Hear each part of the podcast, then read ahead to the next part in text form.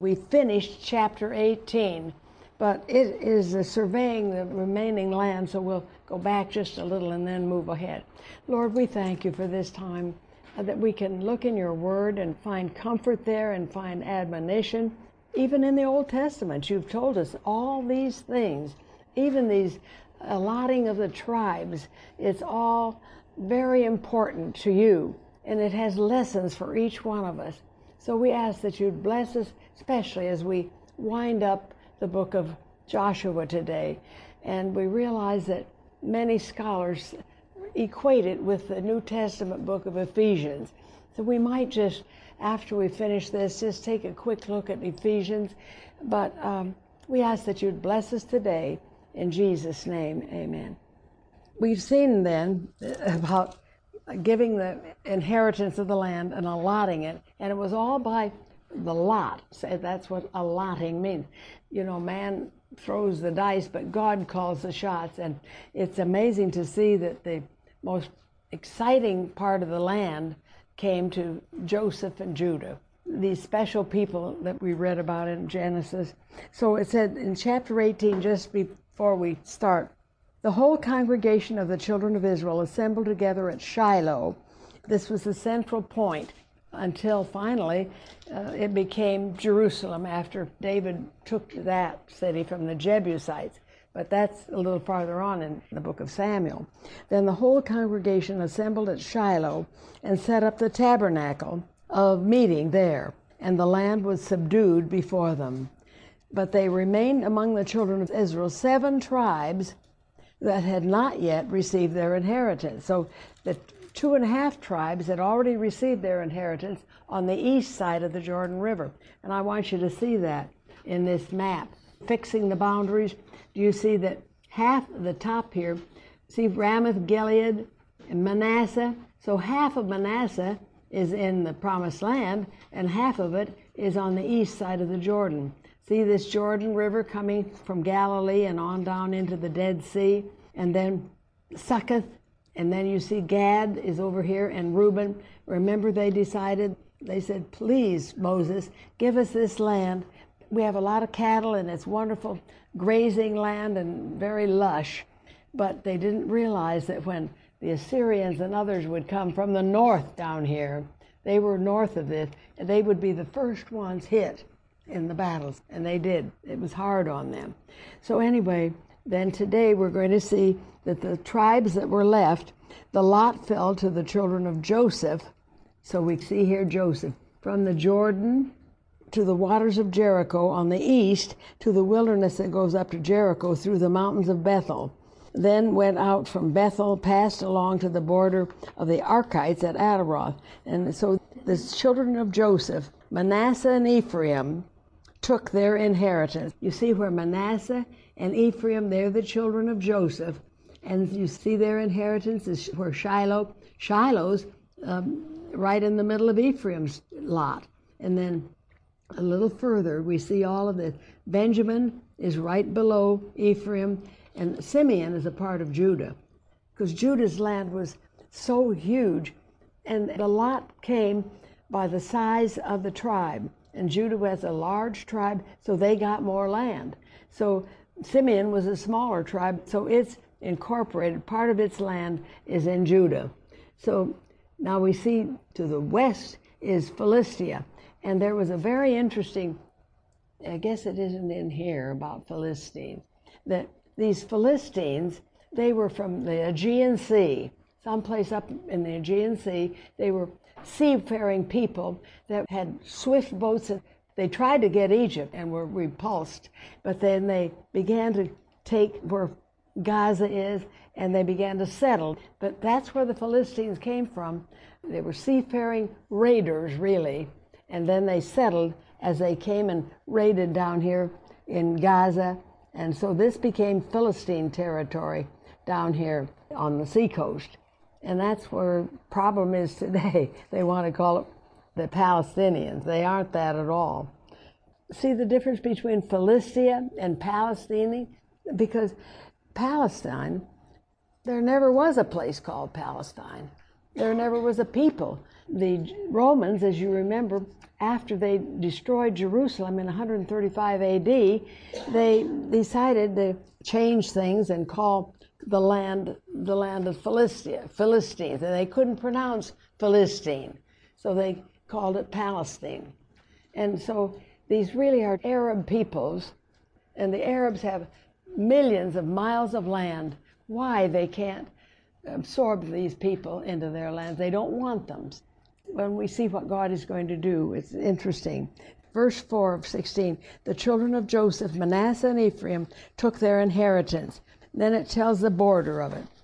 But these people, Ephraim and Manasseh, did not, verse 10, drive out the Canaanites who dwelt in Gezer. But the Canaanites dwell among the Ephraimites to this day and have become forced laborers. You know, what did God say? You're supposed to wipe them out, they will corrupt you. Well, this is what, when the book of Judges is a very sad book after Joshua's time. So then there was a lot for the tribe of Manasseh that's in the north, the firstborn of Joseph. And so the rest of Manasseh, then verse 3 about Zelophehad, the son of Hepher, the son of Gilead, the son of Machir, the son of Manasseh. Remember, we read about him in Numbers 27. He only had daughters, and so the daughters came near to Eleazar the priest, and before the rulers, saying, The Lord commanded Moses to give us inheritance we want our inheritance. We don't have brothers, but so they promised us now that we'd have an inheritance. Therefore, according to the commandment of the Lord, he gave them an inheritance among their father's brothers. Ten portions fell to Manasseh beside the land of Gilead and Bashan, which were on the other side of the Jordan, because the daughters of Manasseh received an inheritance among his sons, and the rest of Manasseh's sons had the land of Gilead. And the territory of Manasseh was from Asher to Michmethath, that lies east of Shechem, and the border went along south to the inhabitants of En Tappuah. We don't know where these places are. Maybe you can see them on the map. But I do see Jerusalem here, and Benjamin and Ephraim. So you can more or less see that that the northern tribes are in the north, Naphtali is in the north, Asher, and remember in Jacob's dying promise, and in Moses' dying promise that Asher would dip his foot in oil and that there would be abundance from the sea. So he was on the sea coast up here in the north. Well, they found a lot of gas in Asher's territory. Then Zebulun was next to him, and the place Megiddo is in Zebulun's territory, where the final battle, this is a huge plain that is a wonderful battlefield that many battles have been fought there and it's in the land of Manasseh, the west part where Megiddo is, and Issachar is up there too. Then Ephraim, then Dan, then Benjamin, then the Philistines, then Judah and Simeon. So we see then Reuben and Gad and half tribe of Manasseh are on the east side of the Jordan. So that tells about the dividing of the land. So we aren't going to go into all of that except said that verse 12 the children of Manasseh could not drive out the inhabitants of the cities that were in their property, but the Canaanites were determined to dwell in that land. And it happened when the children of Israel grew strong that they put the Canaanites to forced labor, but didn't utterly drive them out. Then the children of Joseph spoke to Joshua, saying, why have you gotten us but one lot and one portion to inherit, since we're a great people, inasmuch as the Lord has blessed us until now? So Joshua answered them, If you're a great people, then go up to the forest country, clear a place for yourself, and there in the land of the Perizzites and the giants, since the mountains of Ephraim are too confined for you. But the children of Joseph said, The mountain country is not enough for us, and all the Canaanites who dwell in the land of the valley have chariots of iron. Now, this meant that they would, on the wheels, that as the chariots would go along, they would put spikes out on the wheels that would just tear apart anything that the wheels would hit. They have chariots of iron, both those who are of Beth Shean and its towns, and those who are of the valley of Jezreel And Joshua spoke to the house of Joseph, to Ephraim and Manasseh, saying, You are a great people, and have great power. You shall not have one lot only, but the mountain country shall be yours, although it is wooded. You shall cut it down, and its farthest extent shall be yours, for you shall drive out the Canaanites, though they have iron chariots and are strong. See, with the Lord, the Lord said, I'll fight for you. So then the whole congregation of the children of Israel assembled together at Shiloh and set up the tabernacle of meeting there. And so the land was subdued before them. And so Joshua said to the children of Israel, How long will you neglect to go and possess the land which the Lord God of your fathers had given you? The seven tribes that hadn't yet received their inheritance. Pick out from among you three men, so 21 men, and I will send them to go and check through the land, survey it, and write it down, all down, and they'll divide it into seven parts. Judah shall remain in their territory, and the house of Joseph shall remain in their territory on the north. You shall therefore survey the land in seven parts. Bring the survey here to me, that I may cast lots for you here before the Lord our God. But the Levites have no part among you, for the priesthood of the Lord is their inheritance. And Gad, Reuben, and half the tribe of Manasseh have received their inheritance on the east side of the Jordan, which Moses, the servant of the Lord, gave them. Then the men arose to go away, and Joshua charged those who went to survey the land, saying, Walk through the land, survey it, come back to me, that I may cast lots for you here before the Lord in Shiloh. So the men went, passed through the land, wrote the survey in a book in seven parts by cities, and they came to Joshua at the camp at Shiloh. Then Joshua cast lots for them in Shiloh before the Lord. And there Joshua divided the land to the children of Israel according to their divisions. So then the inheritance of Benjamin is mentioned. Then the inheritance of Simeon in chapter 19, the second lot. The first lot came for Benjamin. The second lot in chapter 19 was for Simeon. So Simeon, as we see, was part of Judah. The inheritance of the children of Simeon, verse 9, was included in the portion of the children of Judah, for the portion of the children of Judah was too much for them. Therefore, the children of Simeon had their inheritance within the inheritance of that people. Then Zebulun, and you can see Zebulun down here. Uh, the third lot came for the children of Zebulun. Their border went to the west, and so it included all the cities that they had. Then the fourth lot came for Issachar, and then the fifth lot came for Asher, and then the sixth lot came for Naphtali. That's verse 32. The children of Naphtali according to their family. See, God arranged where each of these tribes would be by the lot. He determined the lot about their border and all. Then the inheritance of Dan, the seventh lot, came to him. And so that's the inheritance of the tribe of the children of Dan. Then, verse 49 when they had made an end of dividing the land as an inheritance according to their borders, the children of Israel gave an inheritance among them to Joshua, the son of Nun. What was Joshua going to get? According to the word of the Lord, they gave him the city which he asked for, for Timnath Serah in the mountains of Ephraim, and he built the city and dwelt in it.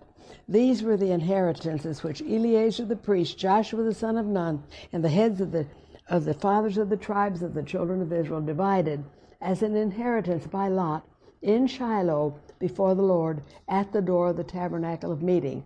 So they made an end of dividing the country.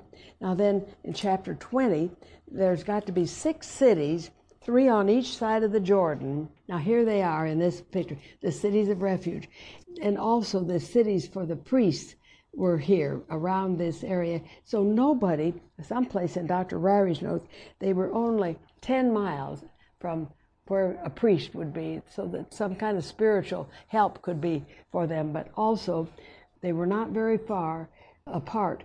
If they had killed someone accidentally, speak to the children of Israel, appoint for yourselves cities of refuge of which I spoke to you through Moses. in Numbers and Deuteronomy, we've read about this. That the slayer who kills any person accidentally or unintentionally may flee there, and they shall be your refuge from the avenger of blood. And when he flees to one of those cities and stands at the entrance of the gate of the city and declares his case, in the hearing of the elders of the city. They'll take him into the city as one of them and give him a place that he may dwell among them. Then if the avenger of blood pursues him, and they shall not deliver the slayer into his hand, because he struck his neighbor unintentionally, but didn't hate him beforehand, and he shall dwell in that city until he stands before the congregation for judgment, and until the death of the one who is high priest in those days.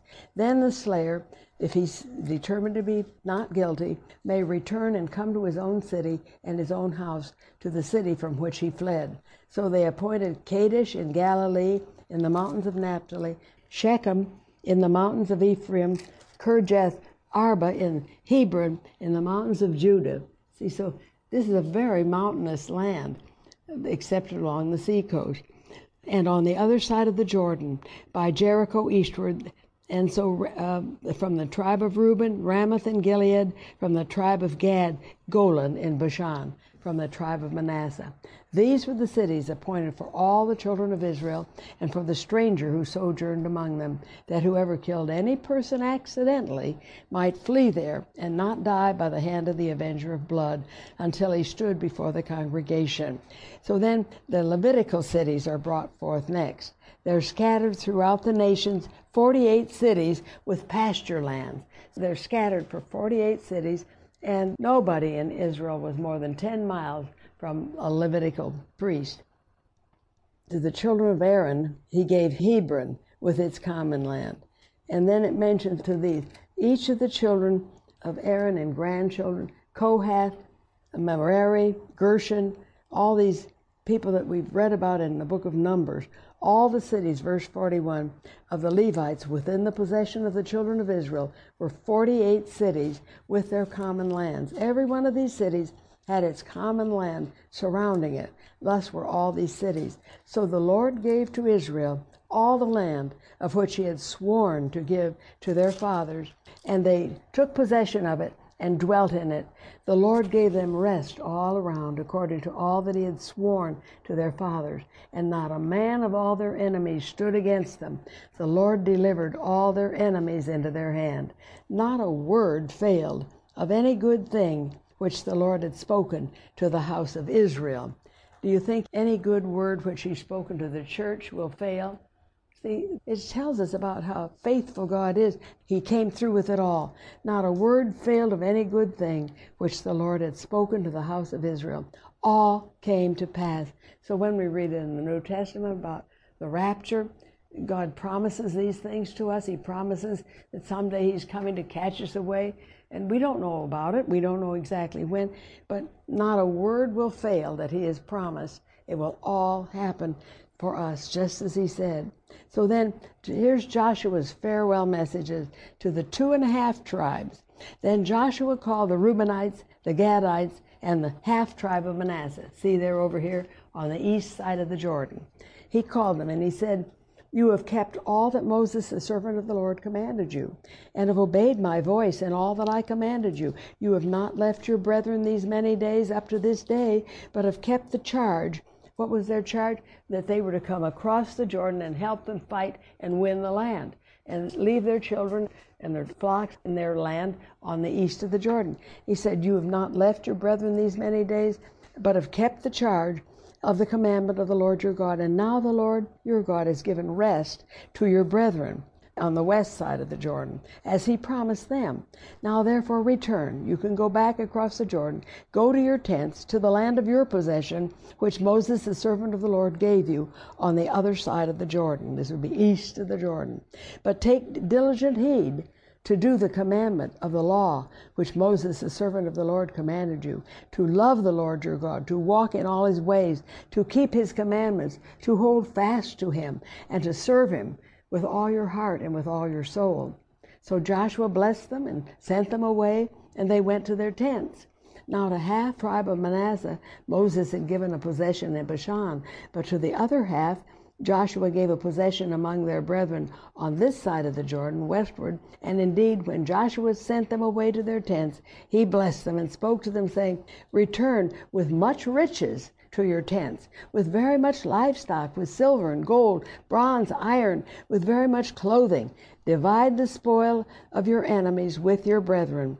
So the children of Reuben, the children of Gad, and half the tribe of Manasseh returned and departed from the children of Israel at Shiloh, which is in the land of Canaan, just a little north of Jerusalem.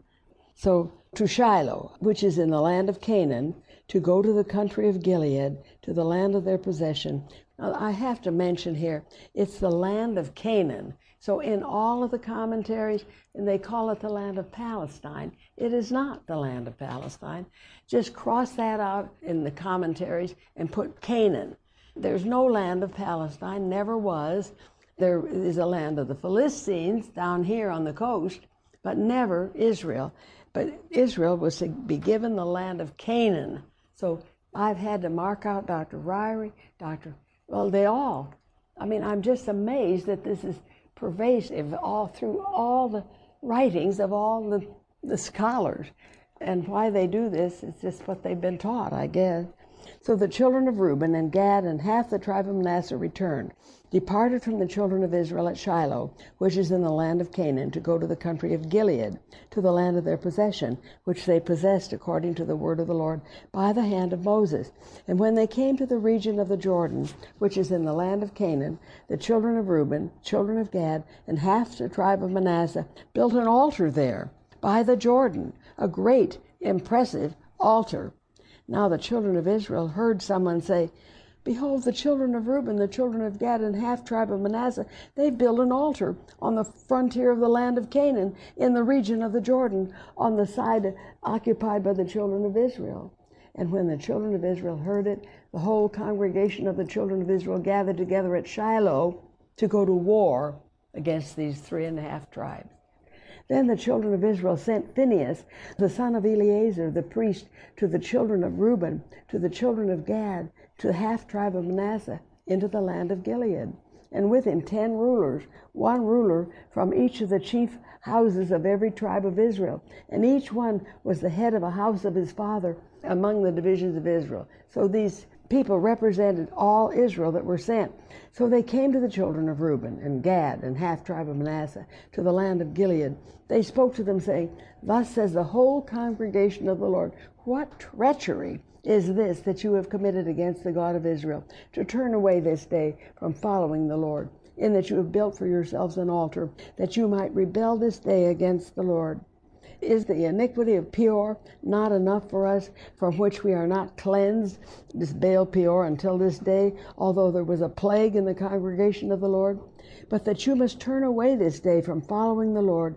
And it shall be, if you rebel today against the Lord, that tomorrow he will be angry with the whole congregation of Israel. Nevertheless, if the land of your possession is unclean, then cross over to the land of the possession of the Lord where the Lord's tabernacle stands, and take possession among us. But do not rebel against the Lord, nor rebel against us by building yourselves an altar, besides the altar of the Lord our God. Did not Achan, the son of Zerah, commit a trespass in the accursed thing, and wrath fell on all the congregation of Israel? And that man did not perish alone in his iniquity. Then the children of Reuben, children of Gad, half the tribe of Manasseh answered and said to the heads of the divisions of Israel, The Lord God of gods, the Lord God of gods, he knows, and let Israel itself know. If it is in rebellion or in treachery against the Lord, do not save us this day. If we have built ourselves an altar to turn from following the Lord, or if to offer on it burnt offerings or grain offerings, or if to offer peace offerings on it, let the Lord himself require an account.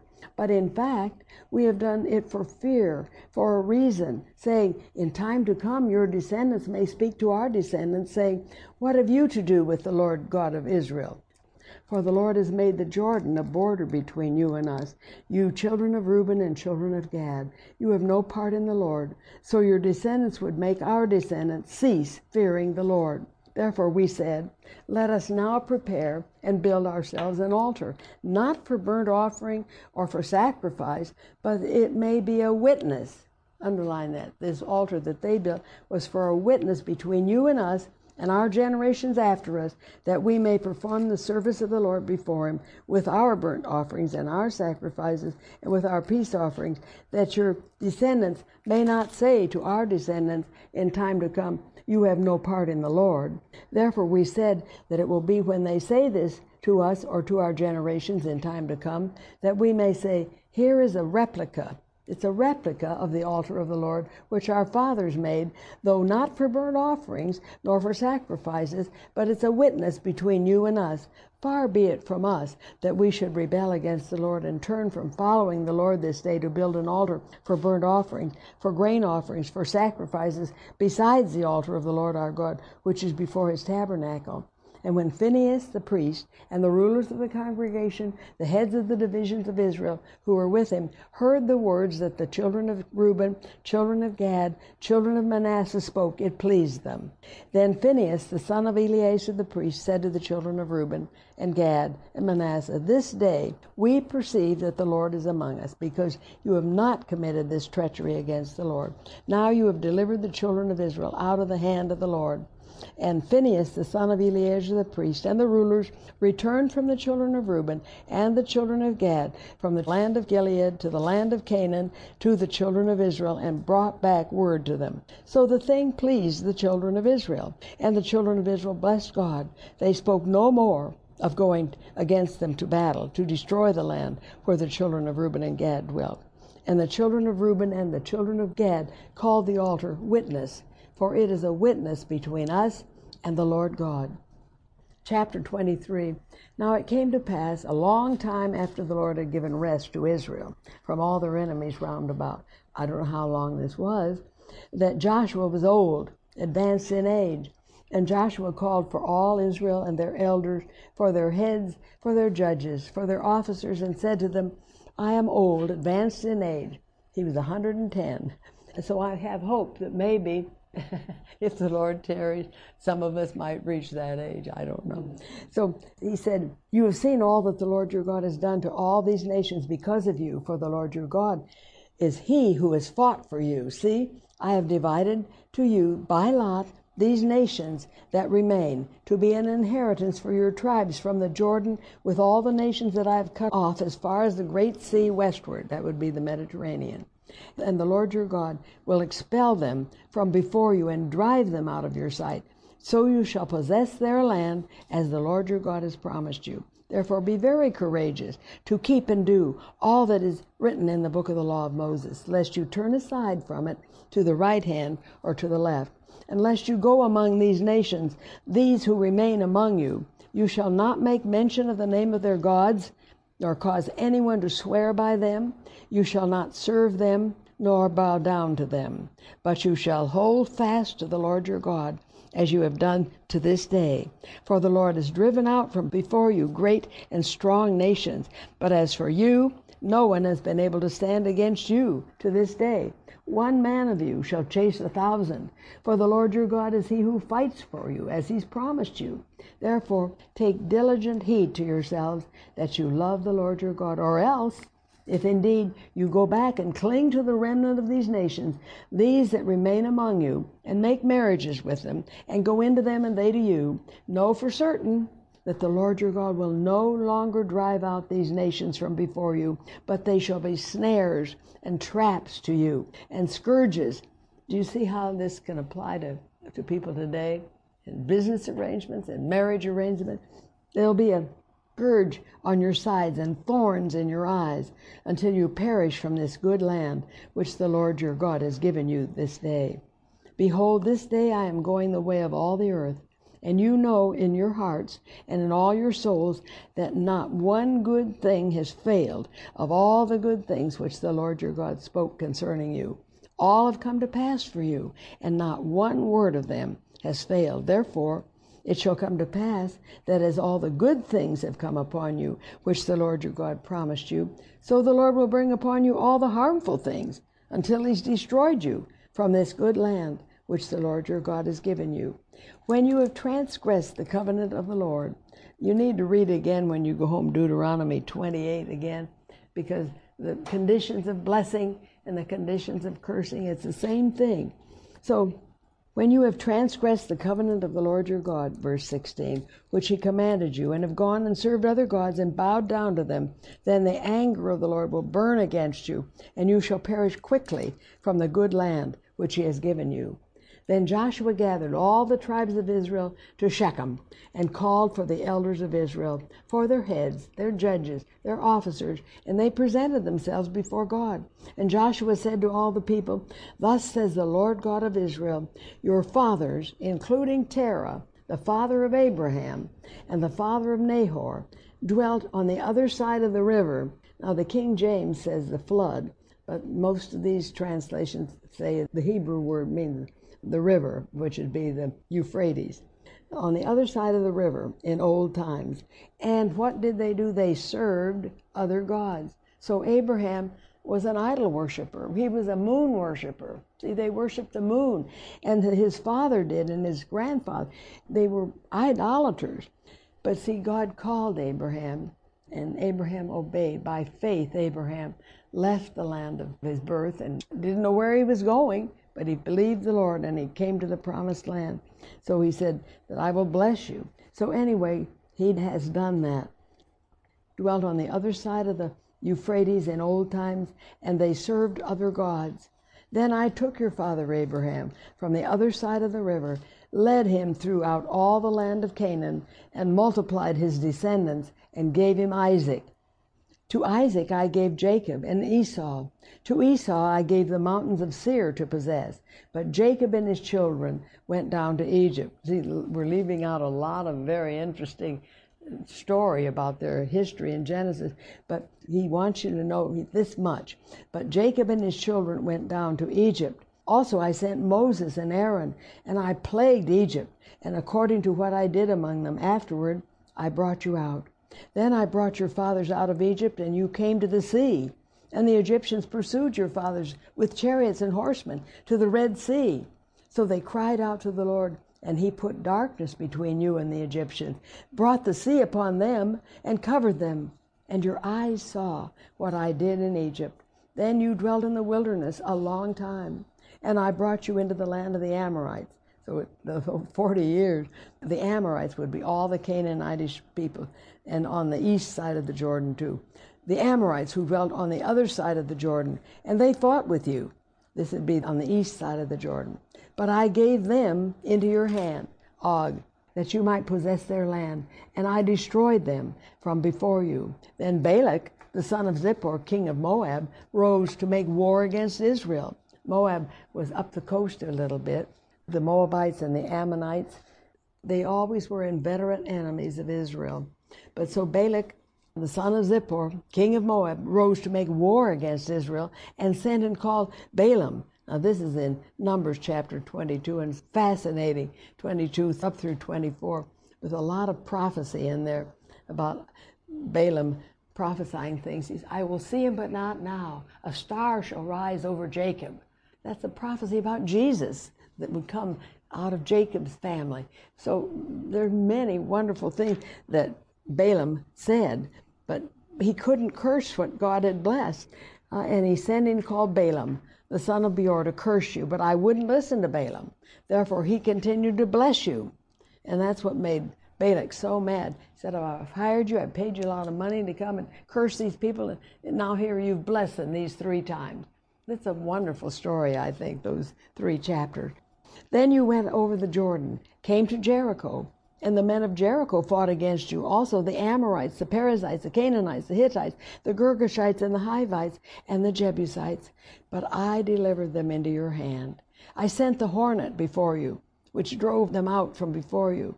And when he says hornet, I think he means a literal scourge of hornets. Very painful. And not try to say it's something else, like somebody's army. No, I'd hate to have a million hornets landing on me, wouldn't you? So I sent the hornet before you, which drove them out from before you, also the two kings of the Amorites, but not with your sword or your bow.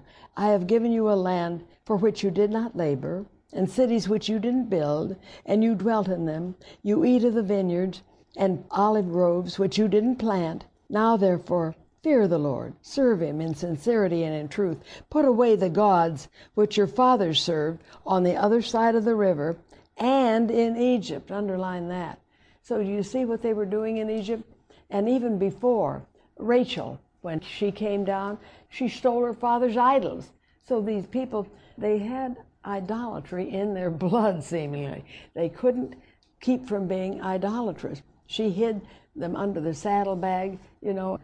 So even Rachel, the mother of Israel, really, the beloved one of Jacob. So what did they bring out of Egypt? A lot of the gods.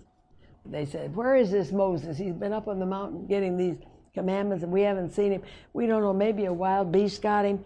Make us gods we can see. Take off the golden earrings. And so he made them gold and said a calf jumped up. Well, that was what the Egyptians worshipped Apis the bull. They just couldn't get it out of their system. The only time they got idolatry out of their system was when they were sent to Babylon, the seat of idolatry. And it's never been a problem with them since. The worst place in the world, they were sent to be slaves of the Babylonians in that idolatrous place. And now, today, you go into a Jewish synagogue, it's very plain.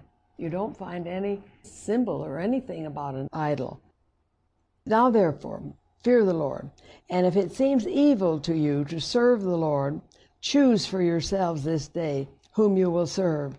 Now that brings me to this paper that I printed out for you. It just came in Dave Hunt's magazine. It's called Irreconcilable Differences Excerpts from Calvin's Dilemma God's Sovereignty versus Man's Free Will, and soon to be released by Dave Hunt. I thought it was really wonderful. The Calvinists say that man doesn't have a free will. Well, choose you this day whom you're going to serve. If you can't choose, you don't have a free will. But God made man in his image. God has a will. He gave man a will. And for the Calvinists to say this is just blasphemous, really. So it says, Choose this day whom you will serve whether the gods which your fathers served on the other side of the river, or the gods of the Amorites in whose land you dwell. But as for me and my house, we will serve the Lord. We will choose to serve the Lord. So the people answered and said, Far be it from us that we should forsake the Lord to serve other gods. For the Lord our God is he who brought us and our fathers out of the land of Egypt from the house of bondage, who did those great signs in our sight and preserved us in all the way that we went and among all the people through whom we passed. And the Lord drove out from before us all the people, even the Amorites who dwell in the land. We also will serve the Lord, for he is our God. But Joshua said to the people, You cannot serve the Lord, for he is a holy God. He is a jealous God. He will not forgive your transgressions nor your sins. If you forsake the Lord, serve foreign gods, then he will turn and do you harm and consume you after he has done you good. And the people said to Joshua, No, but we will serve the Lord. And then when you see the next book, Judges, Every man did what was right in his own eyes, as wicked as you could be. They turned away. So Joshua said, verse 22, to the people, You are witnesses against yourselves that you have chosen the Lord for yourselves to serve him. And they said, We are witnesses. Now therefore, he said, Put away the foreign gods which are among you, and incline your heart to the Lord God of Israel. And the people said to Joshua, the Lord our God we will serve, and his voice we will obey. So Joshua made a covenant with the people that day, and made for them a statute and an ordinance in Shechem. Then Joshua wrote these words in the book of the law of God, and he took a large stone, set it up there under the oak that was by the sanctuary of the Lord. And Joshua said to all the people, Behold, this stone shall be a witness to us, for it has heard all the words of the Lord which he spoke to us. It shall therefore be a witness to you lest you deny your God. So Joshua let the people depart, each to his own inheritance.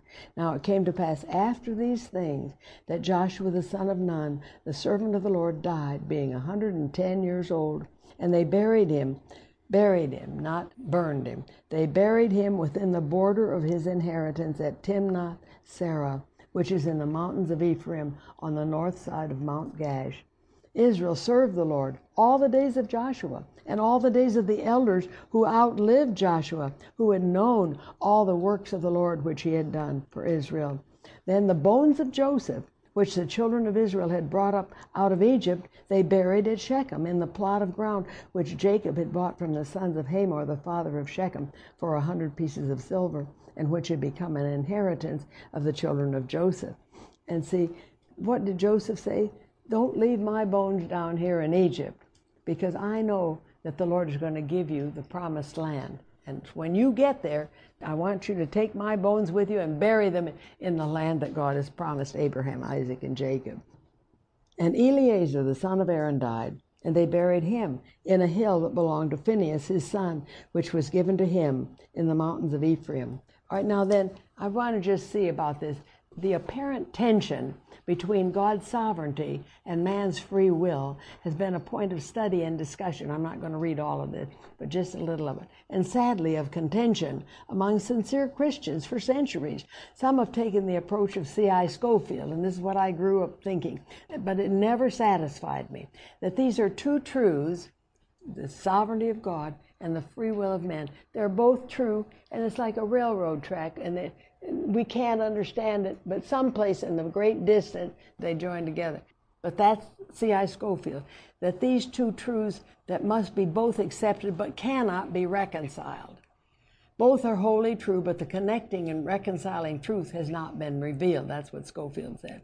In apparent agreement, James Gray, the past president of Moody Bible Institute, suggested that no one finite mind could hold God's sovereignty and man's free agency equal at the same time. How necessary, however, that both be duly emphasized. Likewise, William Pettingill wrote, God insists upon his sovereignty and also upon man's responsibility.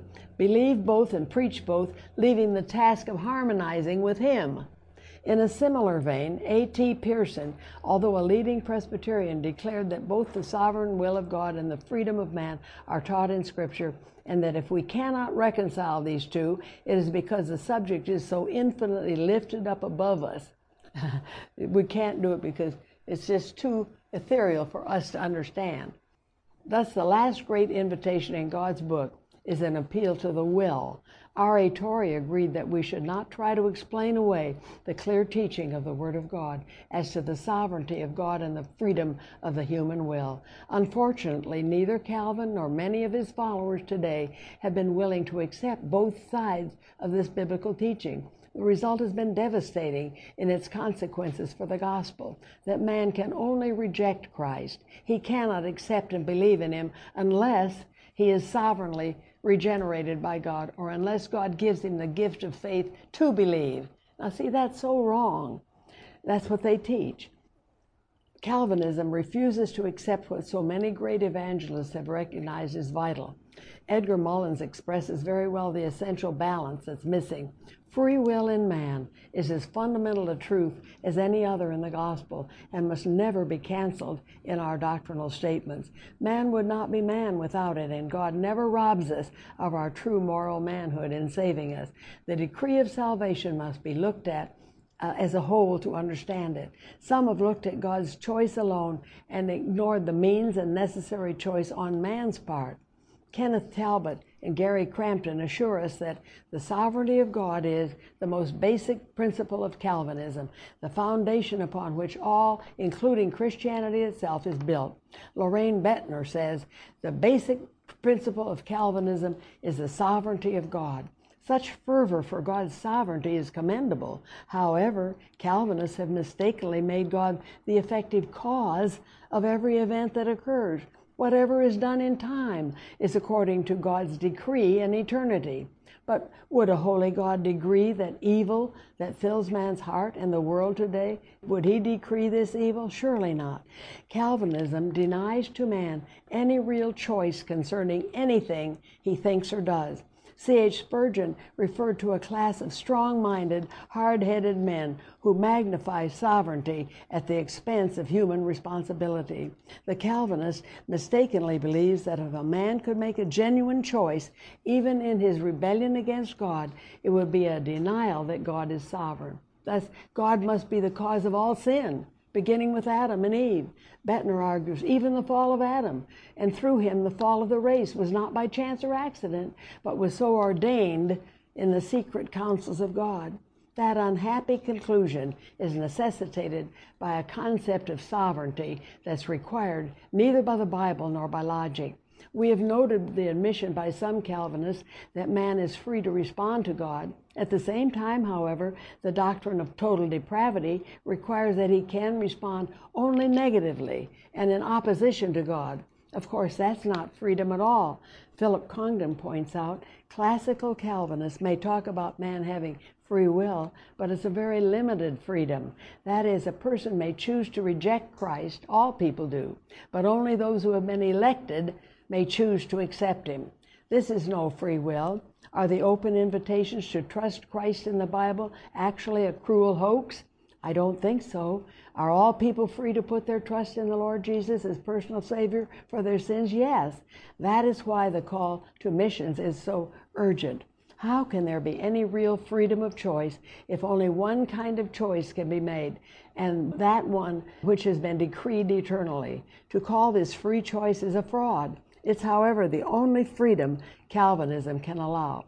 Arthur Pink favorably quotes Denham Smith, whom he honors as a deeply taught servant of God. He said, I believe in free will, but then it is the will only free to act according to nature. The sinner in his sinful nature could never have a will according to God. For this he must be born again. Nowhere does the Bible support such a statement. And this is one of Calvinism's most grievous errors. Were Abraham and Moses born again, regenerated? Isn't that a New Testament term? What does Smith mean by a will according to God? Even Christians don't always do God's will, a desire to know God. Surely all men are expected to seek the Lord while he may be found. That God promises to be found by only those who seek him must imply that the unregenerate can seek him. Nor does it help the Calvinist to say that man can only will and act according to his sinful nature and against God. How could it be God's will that man defy his law? If sinful acts are admitted to come from genuine choice, then we have the same challenge to God's sovereignty that the Calvinist cannot allow. Either man has a free will or his sin is all according to God's will. As we have seen, the latter is exactly what Calvin taught, and many Calvinists still believe, making God the author of evil. Could it be that Adam's nature was actually sinful, though God pronounced him good when he created him? How else, except by the free will, can his sin be explained?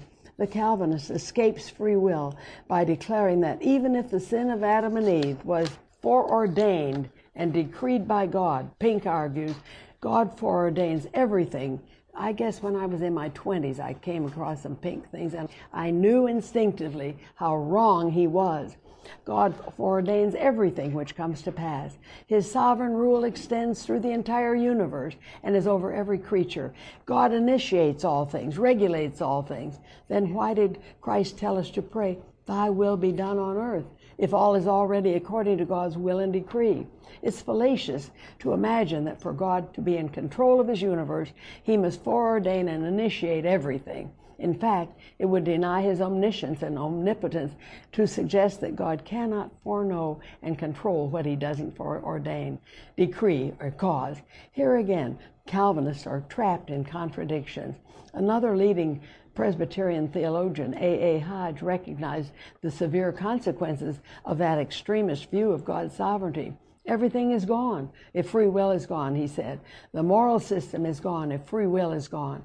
At the same time, however, he declared, foreordination is an act of the benevolent will of God from all eternity, determining all events that come to pass. So then he ends it. You limit God. Why would an infinitely holy God ruin his own creation by purposely creating sin? Why invent the elaborate story of casting fallen angels out of heaven? Why cause mankind to sin in order to forgive them? How would that glorify God? Instead, in Calvinism, God becomes like the person who sets a forest fire so he can discover it, put it out, and be a hero. It also turns God into a fraud who pretends that Satan, though God's own intentional creation, was his enemy. How absurd. Yet Calvinists persist in this unbiblical and irrational doctrine, which they imagine defends God's sovereignty, but actually diminishes it. If God did not foreordain all things, then he could not know the future. God foreknows and knows all things because he decreed all things to be. On the contrary, God does not have to decree human thoughts and actions to foreknow them. He knows all beforehand because he is omniscient. So I made enough for each one of you to have one of these to keep in, just to read over. I mean, it's not quick reading, but it's something that we need to consider because, as Dr. Ryrie said, this is a major teaching in America today. This was a major teaching of the colonists that came here. And many horrible things happened because of this kind of teaching. Lord, we thank you for this time together in your word. Bless us in Jesus' name. Meet all of our needs, Lord, and help us to serve you with a faithful heart and a loving heart. In Jesus' name, amen.